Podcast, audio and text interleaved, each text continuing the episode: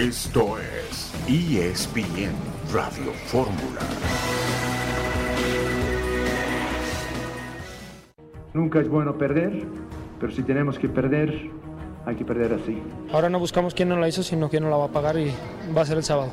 Claro que va a sufrir, claro que, está, que va a sufrir. De esta manera que están jugando los muchachos. Declaraciones serán de parte de ella, yo no, no me fijo en eso. Y a partir de este momento, todos nos vamos a enfocar al, al clásico y, y olvidar esta, eh, este suceso. Es un accidente. Con respecto al rival que vamos a enfrentar el fin de semana, no voy a hablar, no soy de hablar previo, hablamos dentro del campo de juego. Estamos muy enfocados en, en- en el clásico. En- el sábado es nuestro próximo rival y tenemos que salir a ganarlo. Somos el equipo más grande de México, eh, es lo que, lo que sale día a día, ¿no? lo que se habla de nosotros. Ellos que, que empiecen a, a tirar a decir lo que ellos quieran, nosotros hablamos dentro de la cancha. Y eso es lo que quiero vivir ahora. Quiero que la gente se enfoque al próximo partido, al clásico. Vamos. La realidad ya lo he expresado muchas veces y hoy, hoy lo repito, nosotros nos ocupamos de trabajar todos los días, de proveer a los futbolistas de las mejores herramientas y evidentemente estamos pensando únicamente en eso. ¿no? Cada semana, o sea, muchas veces, dependiendo del resultado, tú te acercas o te alejas. La verdad somos distraídos. Los goles de ellos nos los hacemos nosotros, distracciones muy graves. Eh, si bien el rival hace su trabajo, nosotros estamos distraídos, dos balones parados.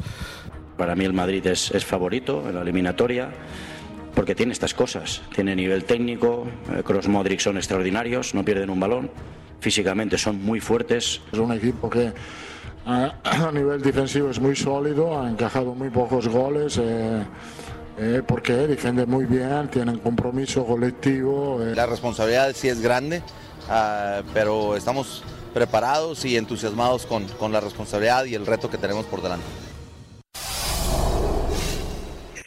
Comienza una semana de clásicos en el fútbol mexicano y en el fútbol español. En este lunes 13 de marzo de 2023 estamos aquí en esta emisión multimedia de ESPN Radio Fórmula. Jesús Humberto López, buenas tardes. Hola Beto, ¿cómo estás? Buenas tardes, amigas amigos de ESPN Radio Fórmula. Bueno, pues hemos escuchado las voces de los protagonistas que reflejan la inestabilidad propia de nuestra liga, donde Rayados exhibe su músculo ante el campeón, un eh, está quieto a las Chivas con la derrota que le inflige el Puebla, una llamada de atención a Tigres que deberá cumplir esta eh, misma semana eh, la vuelta de la CONCACAF Champions League contra Orlando City, al que no pudo vencer en el universitario, y el Toluca, mis diablos, Beto, que recuperan el segundo lugar de la tabla de posiciones. Con un fútbol proponedor, ofensivo, Jesus, agradable, el equipo de Toluca ayer pasándole por encima al conjunto de Mazatlán. El Milán le va ganando 1 por 0 al conjunto del Salernitana, donde juega el portero mexicano Guillermo Ochoa. Giroud marca el gol hasta el momento para el equipo milanista que va ganando el partido al minuto 55. Fernando Tirado, buenas tardes. ¿Qué tal, Beto? Buenas tardes. Igualmente para Jesus, un abrazo. Y Girona y Atlético de Madrid apenas arranca el segundo tiempo, están empatando a cero, cerrando la fecha en la Liga Española. Pero por encima de todo lo que han mencionado, Beto, la gran nota del fin de semana, porque esto no ocurre.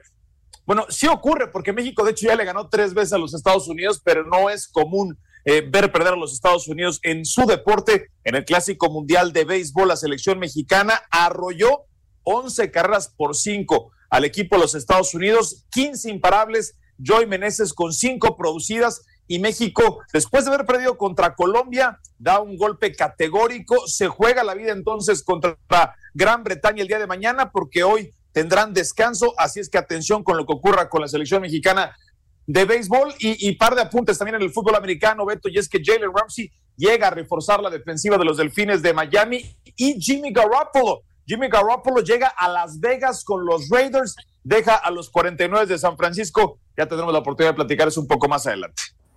Muy cierto, Fer, excelente desempeño de la selección mexicana en la pelota. Y Garoppolo va a ir a Las Vegas, como ya comenta Fer. Comentaremos ese tema también en esta tarde en ESPN Radio Fórmula.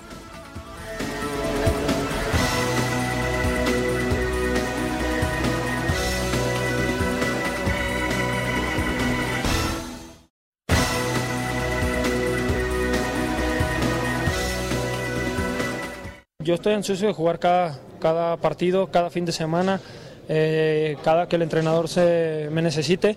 eh, a eso vine, a eso voy y siempre cuando llegué a Pachuca nunca me gustó ser banca, siempre me gustó iniciar, así es de que hoy no es la, no la excepción, estoy muy contento con, con, te digo, con todo lo que ha hecho el equipo y, bueno, ahora de enfrentar la mejor manera a, América, te estoy diciendo, ahora no buscamos quién nos la hizo, sino quién nos la va a pagar y va a ser el sábado. Estamos muy enfocados en, en, el clásico, en el sábado es nuestro próximo rival y tenemos que salir a ganarlo, se los vuelvo a repetir, no estamos buscando quién nos la hizo, sino ahora quién nos la va a pagar.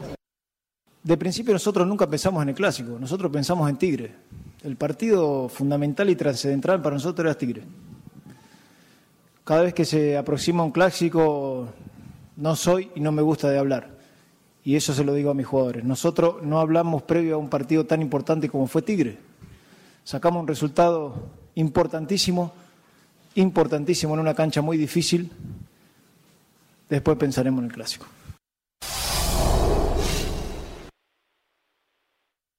Puebla le metió freno al Guadalajara el eh, viernes anterior en la cancha de Puebla. El Pocho lanza un reto para el clásico contra el conjunto del América. En los resultados de la jornada, San Luis 2, Querétaro 0, Puebla 1, Guadalajara 0. El Atlas perdió en casa frente a León 1 por 0. Universidad de México perdió en el Estadio Azteca ante la máquina 1 por 0. El América fue a ganar a Monterrey a los Tigres 2 por 0. Toluca arrolló al Mazatlán 4 por 1. Rayados ganó en Pachuca 2-1.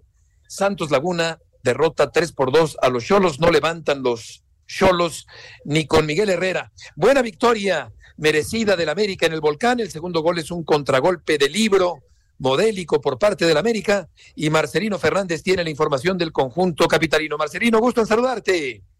Saludos, Feriberto, amigos de ESPN Radio Fórmula. Una victoria eh, lograda con mucha solidez, sobre todo en el aspecto defensivo, limitando a un equipo como Tigres con todo el potencial ofensivo que tiene a, no sentirse cómodo, con cambios importantes que hizo Fernando El Ortiz, como es el de Ángel Malagón en lugar de Oscar Jiménez en la portería, y Sebastián Cáceres entrando a la defensa central para acompañar a Israel Reyes. Eh, de esta manera, América encontró eh, solidez defensiva que le había faltado a lo largo de la campaña. Ahí está apenas la tercera ocasión en el clausura 2023 donde América logra eh, mantener en ceros la portería rival y eh, llega en el mejor momento porque a partir de ahora ya el equipo puede pensar en el Guadalajara, en el partido que jugarán el próximo sábado, con un respiro, con un tanque de oxígeno después de que la semana pasada fue algo turbulenta por la derrota en casa ante Pachuca 3 por 0 y los cuestionamientos que había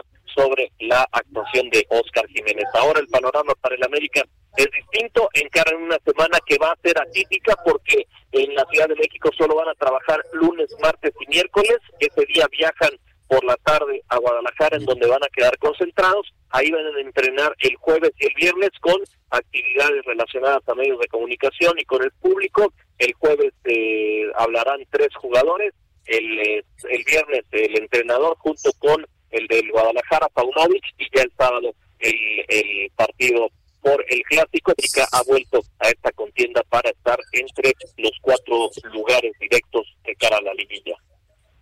Marce, te saludo con mucho gusto. Yo, yo decía la semana pasada que parecería que Guadalajara iba a encontrar muy temprano el punto más alto en la curva de rendimiento y quizás el América se lo está encontrando ahorita después del partido contra Chivas. Tres juegos como local, contra León, contra Monterrey, como Pumas y luego contra Cruzul. Es decir, no van a salir de la Ciudad de México prácticamente en un mes. Eh, eh, ¿Esto qué tanto repercute en la confianza de un equipo que estaba abajo de ella y que, por, eh, como bien lo mencionas, eh, colgando este cero contra un rival de, autoridad como lo es Tigres, me parece que puede ser el punto de quiebra en la temporada. Eh, sin duda, Fer, pues, sin duda repercute y sin duda hablábamos desde la semana pasada cuando iba a enfrentar a Pachuca que comenzaba la parte fuerte del calendario para el América porque enfrentaba a puros equipos que estaban al menos involucrados en, en la lucha por el repechaje. Reprobó contra Pachuca, pero aprobó y de manera satisfactoria contra contra Tigres. Y después viene, después de este partido contra el Guadalajara, viene esta racha que mencionas de partidos como local que eh, pues le permiten tener menos desgaste por los viajes, estar ante su gente en el Estadio Azteca, tres partidos seguidos porque ahí se, se mezcla la visita a Cruz Azul, pero indudablemente que para el América ha, ha, ha, compuesto el camino después de que esta parte fuerte del calendario que le inició de mala manera ante Pachuca, contra Tigres lo corrige y, me, parece que ha sido de las actuaciones más sólidas del equipo a lo largo del campeonato por todo el contexto, porque era visitante en el universitario, a pesar de que Tigres ha sido un equipo que recientemente se le da a al América. América lleva ya varios partidos consecutivos ganándole a Tigres, entonces esa victoria fortalece, estabiliza y, y le permite al América tener un respiro de cara al cierre de campeonato en donde eh, quitando a Pumas y a Cruz Azul y bueno a Juárez también eh, enfrenta equipos de, de, mayor envergadura como es Chivas este sábado y después en Monterrey que también no tiene no tiene por disputar. Marcelino, muchas gracias por la información.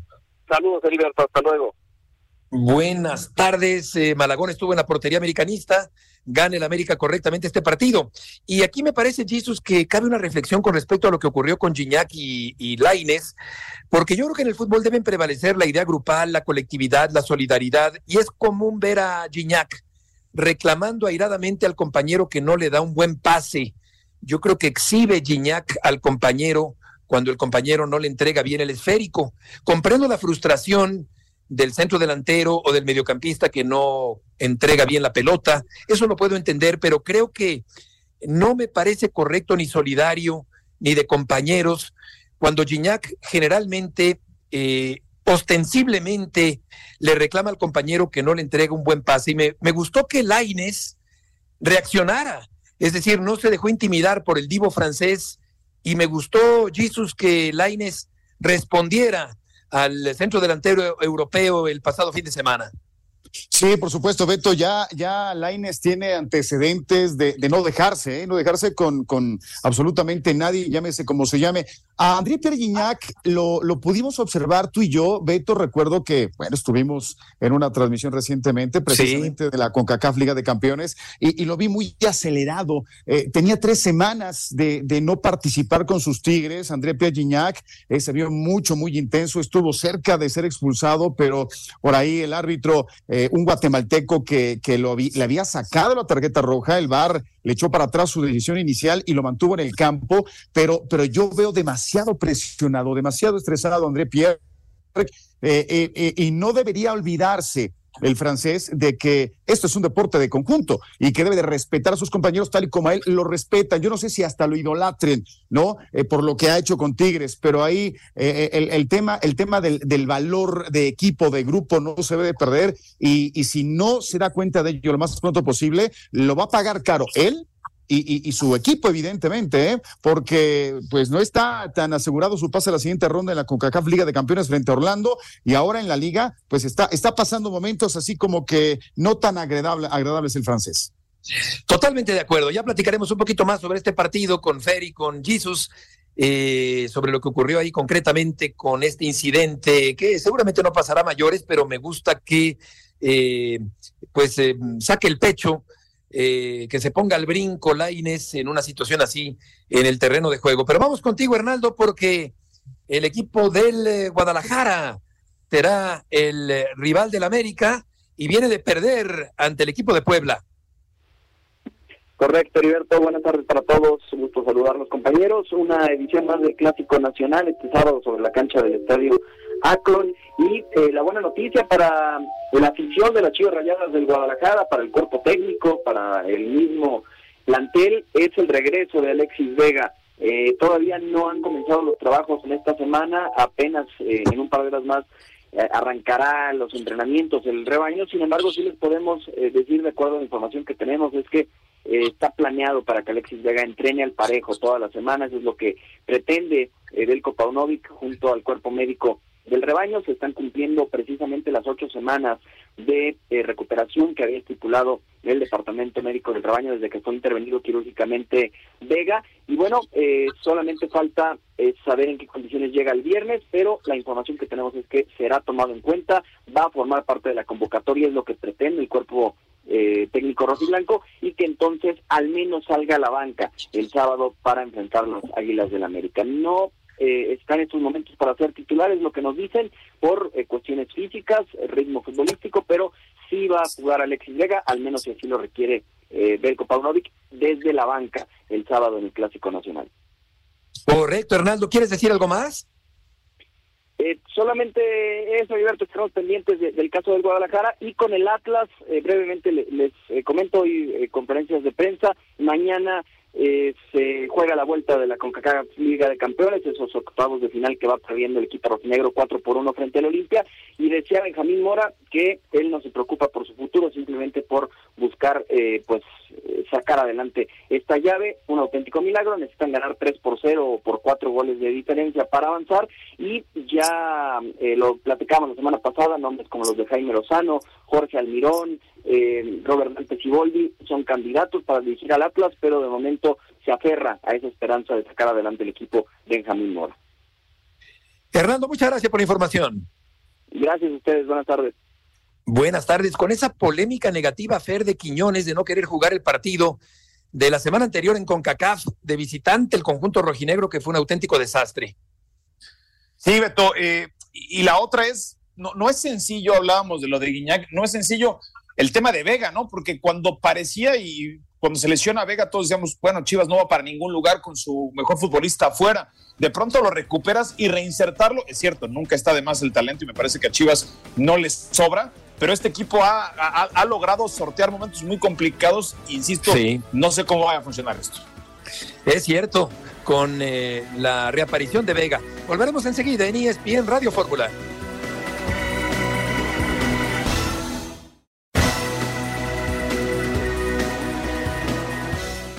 La derrota duele independientemente de quién sea el rival que enfrentes. ¿no? La ejecución del plan de partido fue casi a la perfección. El tema es que si no eres perfecto, pues te cuesta, ¿no? Porque el rival también hace lo suyo. Y eso pues provoca frustración al nosotros privilegiar el, estar sólidos en defensa. No fuimos tan creadores de oportunidades como anteriormente lo habíamos sido y aún así me parece que tuvimos algunas aproximaciones importantes, pero bueno, no, no fuimos capaces de, concretarlas.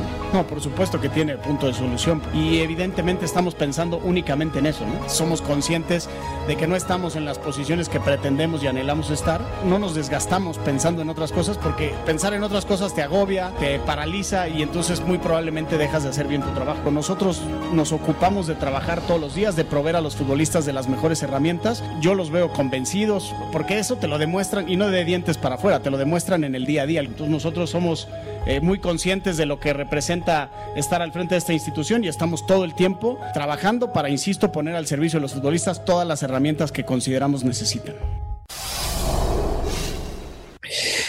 Rafael Puente es articulado, su retórica es clara, conoce su oficio, pero hay un repudio violento de la fanaticada Puma.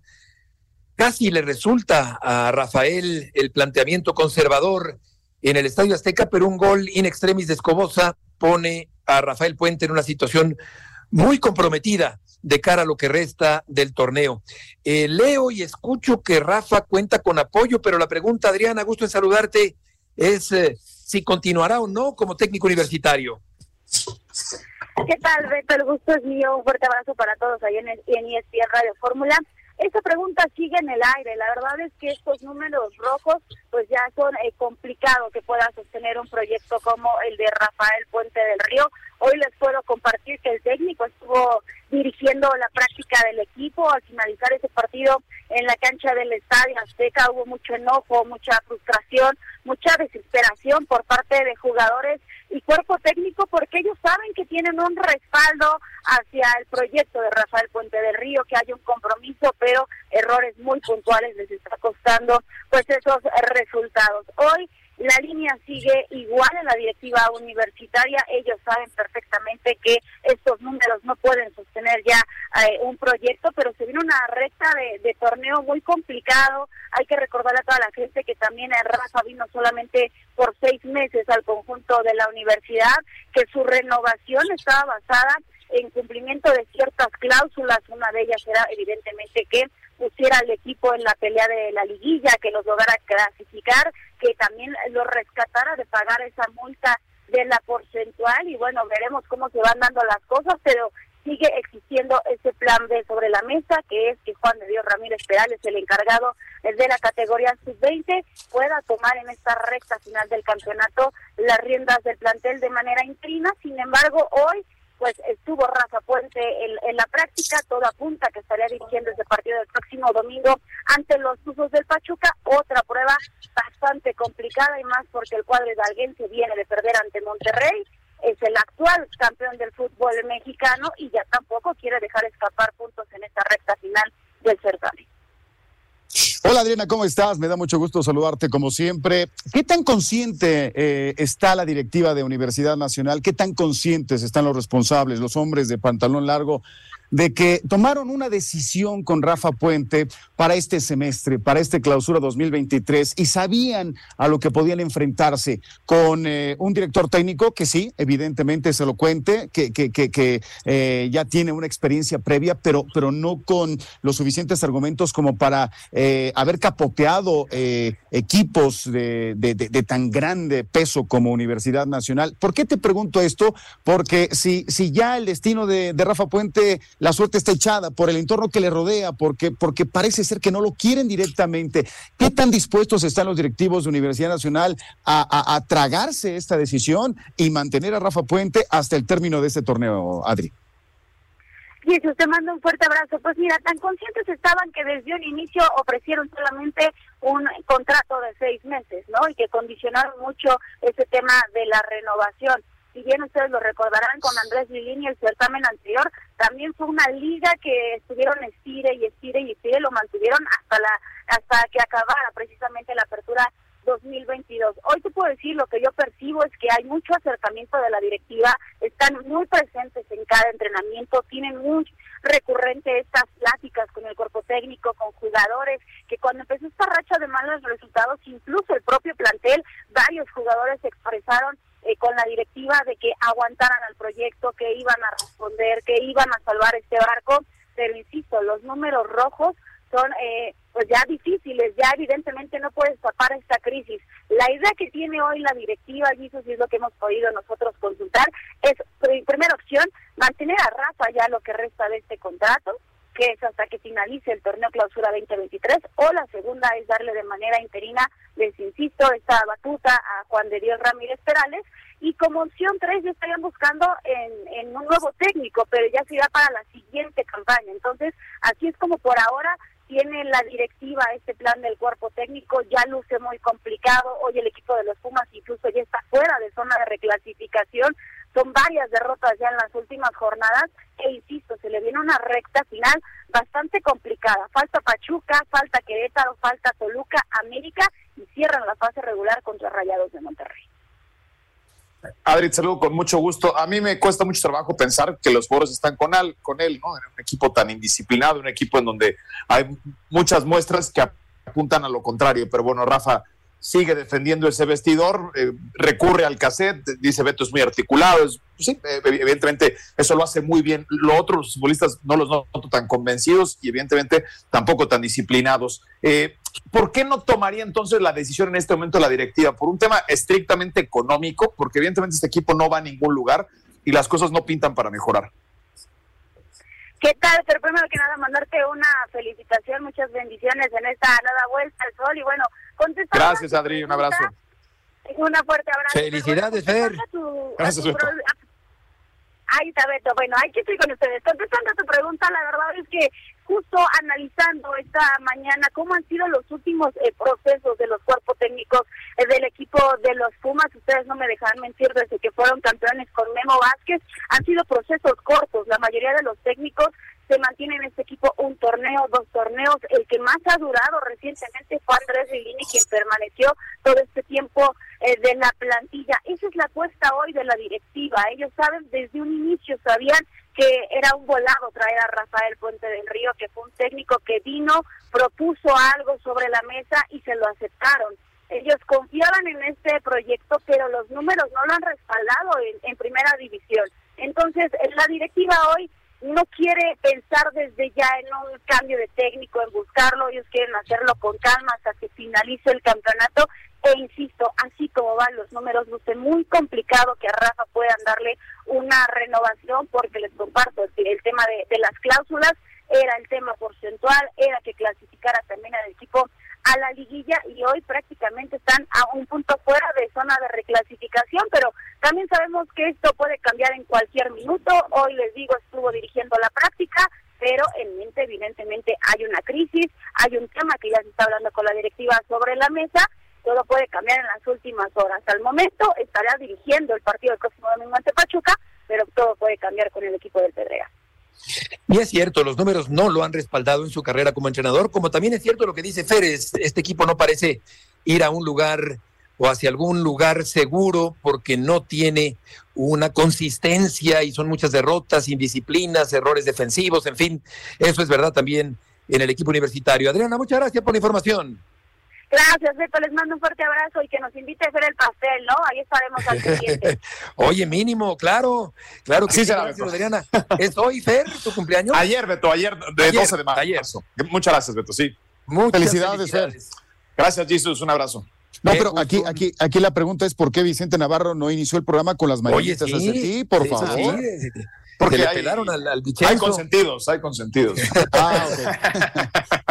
Debes estar contento, Fer, eres un excelente profesional Te lo agradezco mucho, de los medios de comunicación y del periodismo deportivo. Te lo agradezco Eh, mucho. Con respecto, Jesus, a, a esto de, de- de Pumas, eh, vimos que Rafa pobló el medio campo con los volantes defensivos. Bajo las circunstancias actuales se puede entender que buscar el empate, pero ni eso le resultó al equipo universitario. Sí, sí, sí, por supuesto. Hay una tremenda presión. Los últimos ocho partidos, Universidad Nacional solamente ha rescatado una victoria. Eh, fue ante Mazatlán y curiosamente me tocó ese, ese partido junto a Paco Gabriel de Anda y, y- y- y- comentamos eh, tras bambalinas de que se nos, se nos hacía eh, muy especial el hecho de que los goles, los goles de Pumas de ese partido frente a los cañoneros de, de Eduardo Salvio y de, y de Juan Dineno eh, fueron eh, todos a la banca y se abrazaron, se fundieron, sí, eh, eh, en una manifestación de unidad con, con Rafa Puente. No lo creíamos, o sea, se nos hizo eh, bastante raro a Paco Gabriel y a un servidor esta manifestación, eh, pero, pero ahora eh, si el entorno no es favorable, mira, por más que eh, quieras encontrarle la fórmula a la teoría cuántica de, de quién sabe qué ingeniero nuclear, es, es muy difícil, es muy complicado, es muy, es, es, es realmente eh, difícil. Yo creo que aquí todos deben de estar así, que la directiva mm, de manera manifiesta diga, vamos a terminar este semestre con Rafa Puente, háganle como le hagan,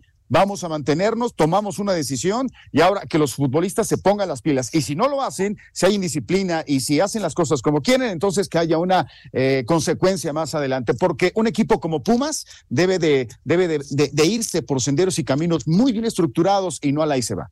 Sí, cuando terminó el partido, yo inmediatamente pensé en lo que comentó Adriana Maldonado aquí en el programa la semana anterior, que lo iban a correr, que había un ultimátum para Rafael Puente, y sin embargo, pasó el domingo, ha pasado toda la mañana de lunes, ya estamos a las 3:34 de la tarde de lunes y no ha habido ninguna modificación en la dirección técnica del equipo de la Universidad de México. Ya estaremos comentando también con eh, Héctor Tello acerca de los Tigres que perdieron frente al América el fin de semana anterior. No se ve que el Chima tampoco encuentre muy bien a un cuadro titular definitivo en el equipo de los Tigres. Una pausa y volveremos enseguida.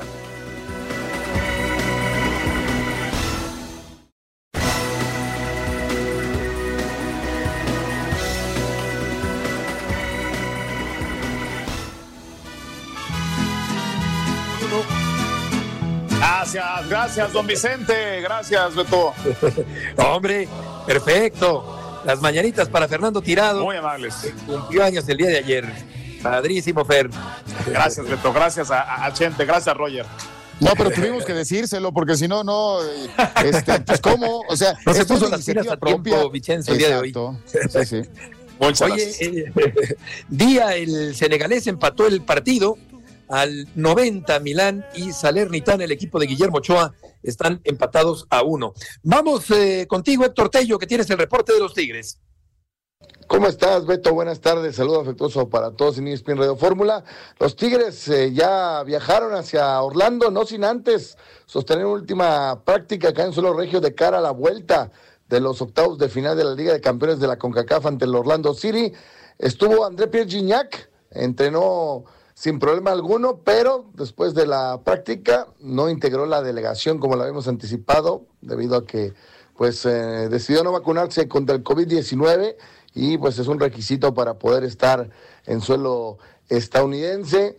El Chima Ruiz hará algunas eh, modificaciones eh, tratando de lograr ese pase a los cuartos de final y llegar con un buen envío anímico al clásico regiomontano, después de que no se les ha dado los resultados en casa, la derrota contra el América eh, le metió presión al entorno del eh, timonel eh, felino, que bueno, pues su equipo no ha funcionado en el volcán en los últimos cinco partidos, tan solo un gol, y se espera que pueda sacar la tarea allá en la Florida. Incluso trabajaron en los penales, pensando en que se pudiese llegar a esa instancia. Tigres avanzaría a la siguiente ronda sin caer, o si empatan, que sea un marcador con goles de hacer eh, la igualada a cero, se irían a esa instancia a definir quién avanza. Si es que Tigres busca el día miércoles avanzar a la siguiente ronda de la Conca Champions y llegar motivado al Clásico Regio. Regreso con ustedes, buenas tardes.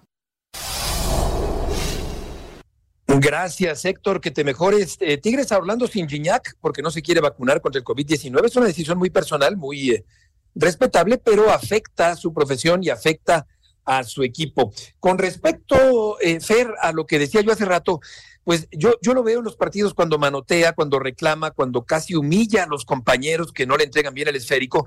Ya ni se diga lo que le dice a los árbitros y cómo los árbitros mexicanos impersonales se dejan intimidar por el intocable de Gignac. Pero en este caso concreto, me gustó la reacción de Laines, como poniéndole un alto a esa forma de exhibir a los compañeros por parte del francés. Sí, sin duda, Beto. Eh, cae en eso muy a menudo, ¿no? Guiñac y, goza de privilegios eh, que no muchos futbolistas tienen en, en, la Liga Mexicana, ¿no? La forma de reclamar. Yo no sé si incluso hay una agenda por parte de los árbitros para, o sea, me, refiero deliberada y, y, explícita, reciben instrucciones para que puedan tener un poco más de mancha, de, eh, de manga ancha, quiero decir, con, con Guiñac, pero es, es, muy evidente, ¿no? Lo ve uno en cada, en cada transmisión, pero habla también, Beto, de, una eh, eh, evidente frustración de un equipo que no está funcionando, ¿no? También lo que estaba ocurriendo con Tigres y que en esa rivalidad que algunos ya tildaban de clásico equivocadamente contra el América, ha perdido nueve de los últimos diez, empiezan a cobrar de a poco más fuerza las teorías de que el Chima está en, en, riesgo. Me parece que si no se avanza en el terreno internacional, que como ya lo comentaba Héctor, han viajado el día de hoy para jugar la vuelta contra Orlando, esto podría, en, predicamento eh, de inmediato, la continuidad del Chima Ruiz, porque en Tigres se han acostumbrado a tener, a tener técnicos, uno, que hablen con otro acento, de preferencia que sean eh, extranjeros, eh, más allá de lo de, lo de lo de Miguel recientemente, pero parecería que ese es el perfil obligado en Tigres, ¿no? Y creo que pues tiene mucho más, eh, mucho más corto el alcance o, tiene menos oxígeno para respirar el proyecto de Chima Ruiz. Exacto, no parece que el Chima Jesus esté encontrándole la cuadratura al círculo, como se dice coloquialmente, con los Tigres. Córdoba no acaba por eh, eh, desequilibrar o por pesar eh, y el caso de Laines, pues eh, eh, por una parte me encanta que se le ponga el brinco a Gignac y no se deje, pero por otra la verdad es que Laines tampoco futbolísticamente gravita, no acaba por pesar, sigue siendo suplente, no logra ser un factor desequilibrante en los partidos con el equipo de Tigres. Y no solamente él, Beto, sino también Sebastián Córdoba. Es, es un fenómeno muy específico con estos dos grandes futbolistas que por cierto tuvieron un pasado americanista, pero que no están dándole el, el, el pues, eh, resultado que requiere el conjunto de Tigres. Tigres debe de ponerse muy serio y, mucho más eh, el Chima Ruiz porque no se puede dar el lujo el equipo de la Universidad Autónoma de Nuevo León que ganó justamente el título de la CONCACAF en 2020 ser eliminado en estas instancias tan temprano en, la competencia que, que, reúne pues ahora sí que entrecomillado a lo mejor de la Confederación Norte Centroamericana y del Caribe de Fútbol y, y, y deberá eh, si quiere mantener el proyecto el Chima Ruiz con sus Tigres poner orden. Eh, yo creo que la disciplina es una parte fundamental, llámese como se llame. Y si va a seguir con esas actitudes André Pergignac, yo, yo preferiría evidentemente eh, primero hablar con él directamente, que se ponga las pilas y que tenga un mejor trabajo colaborativo, ¿sí? Que no piense únicamente en él, que, que, que, que no es un asunto de él, que es un asunto de Tigres de la Autónoma de Nuevo León, porque de lo que vimos, Beto, eh, la semana pasada, Orlando Siri tiene los argumentos para darle un sendo dolor de cabeza. Imagínate lo que para ellos eh, pudiera significar el hecho de avanzar a la siguiente ronda en su primera incursión en esta competencia, en este evento, sería muchísimo. Así que Tigres está en riesgo, realmente veo que está en riesgo de ser eliminado de, esta CONCACAF Liga de Campeones. Es cierto, es, es una figura, es un crack, es un gran jugador, tiene una enorme personalidad, un peso específico en la institución de Tigres, pero no gusta la forma en que casi humilla a los compañeros. Eh, André Pierre Gignac. Vamos contigo, Moy, qué gusto saludarte. Buenas noches por allá. ¿Cómo está el asunto del Barcelona y la Fiscalía? Bueno, eh, saludos, Beto, muy buenas noches desde Barcelona pues está como estaba, es decir, con, con la idea de la Fiscalía de presentado esa demanda ante el juzgado número uno del, de Barcelona, el juzgado número de Barcelona, y a la espera de que el juez le, le admita trámite. Hoy Joan Laporta ha contestado a todo el mundo eh, que se está posicionando en contra del club, diciendo que tiene ganas de comenzar ya la batalla para, eh, bueno, para acabar de desenmascarar a toda la gente que ataca a la entidad, a toda la gente que ataca al club de manera fea. En ese sentido, ha dicho, si me permites un segundo, el presidente del Barça ha sido muy, muy contundente ante un grupo de, de capitanes profesionales y amateurs del conjunto azulgrana. Tengo ganas de enfrentarme a los sinvergüenzas que manchan nuestro escudo. Ese ha sido el mensaje de hoy del presidente Barça, que bueno, que no, no se va a quedar callado, parece en el futuro, pero cierto es también que casi tres semanas después de que, de que la cadena SER destapara el caso, aún nadie del Barça ha abierto la boca.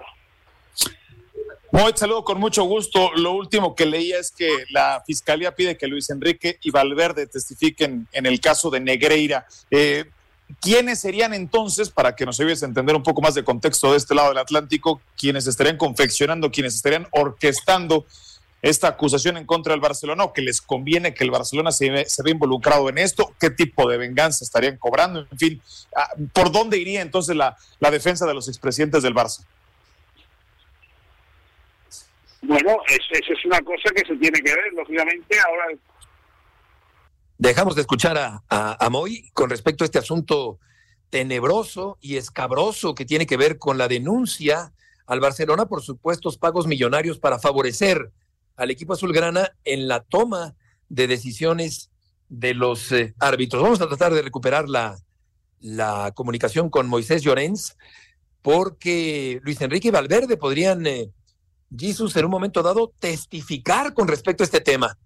Sí, sí, sí, se está solicitando que ambos estén eh, hablando respecto a este, este asunto, pero también eh, quiero, quiero comentar algo que me llamó la atención este día, particularmente en España. Eh, el tema del arbitraje, evidentemente, está muy, muy candente en la liga, dentro y fuera de la cancha, decisiones que, no han gustado y, y, toda esta parte ¿no? De, de los pagos que hizo el Fútbol Club Barcelona, pero en el que también el Real Madrid se ha involucrado a través de Real Madrid Televisión, eh, elaboró una pieza en contra de un eh, exárbitro, Iturralde González, que también es colega nuestro en una cadena muy famosa allá en España, y que, y que eh, de manera puntual hablaron de todos aquellos momentos en que este exárbitro le pitó en contra del Real Madrid. Ahora, se está metiendo también el conjunto merengue a este aro ¿sí? Eh, para, para atacar directamente a un, a un exárbitro y no sé qué tanto pueda favorecer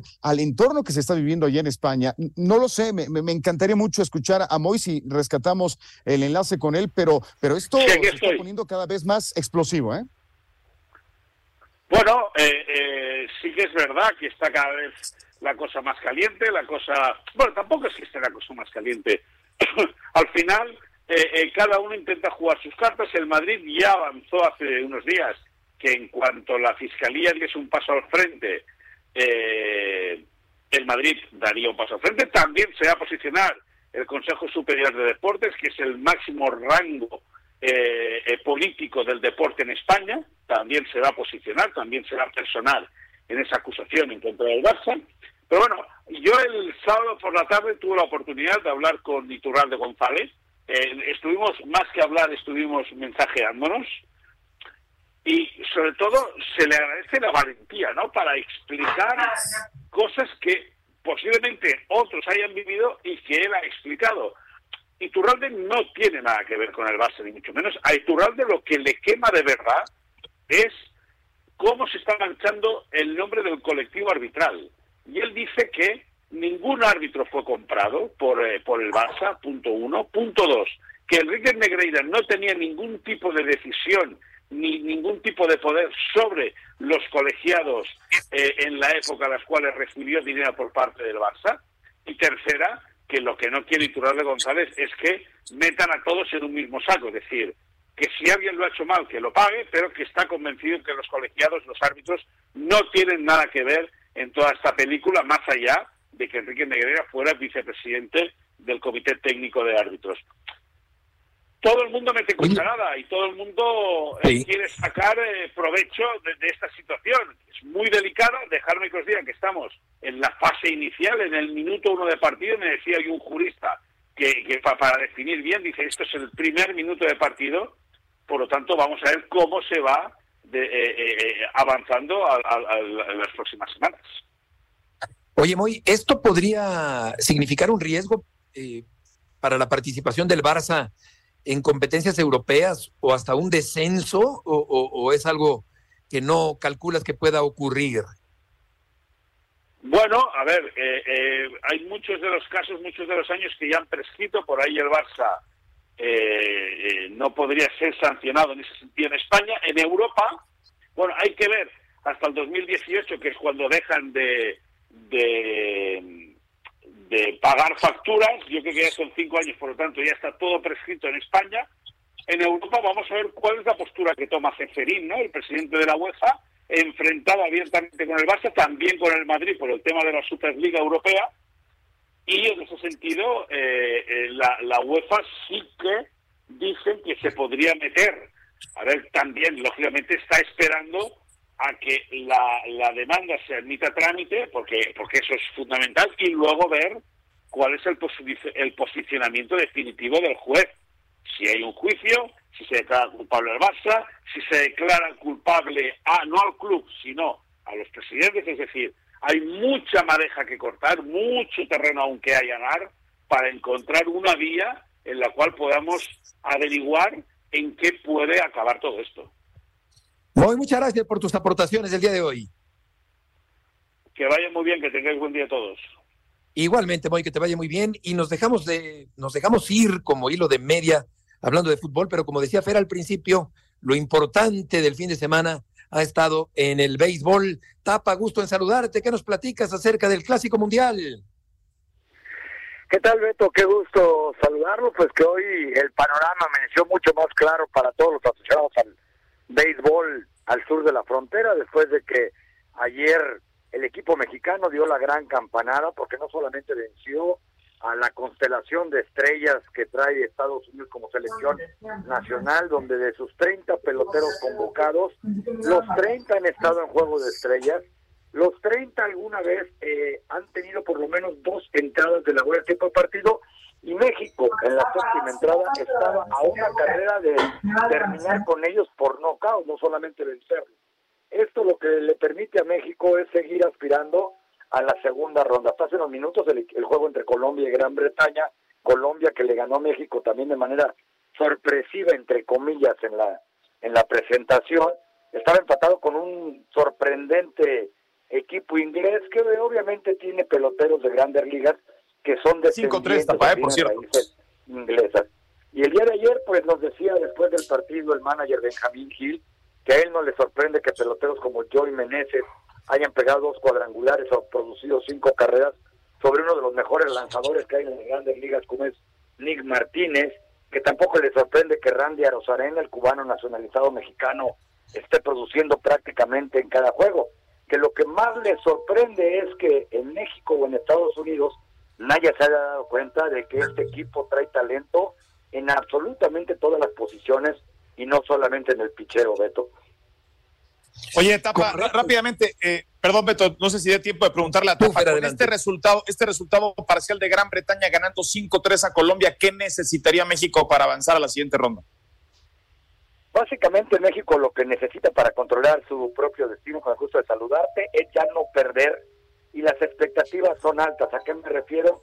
Colombia eh, le ganó México porque México cometió errores claros y de rutina, porque los peloteros que juegan en grandes ligas, muchos de ellos no están todavía en ritmo. Ahora, el que Colombia pierda este día, después de que en empatado, reitero, eh, le da a México la posibilidad de seguir aspirando al primer lugar del grupo, no solamente al boleto de panzazo y como segundos de este grupo. México descansa hoy, ni siquiera tuvo entrenamiento, mañana enfrenta a ese equipo de Gran Bretaña, Canadá y ahí está para ellos la clasificación.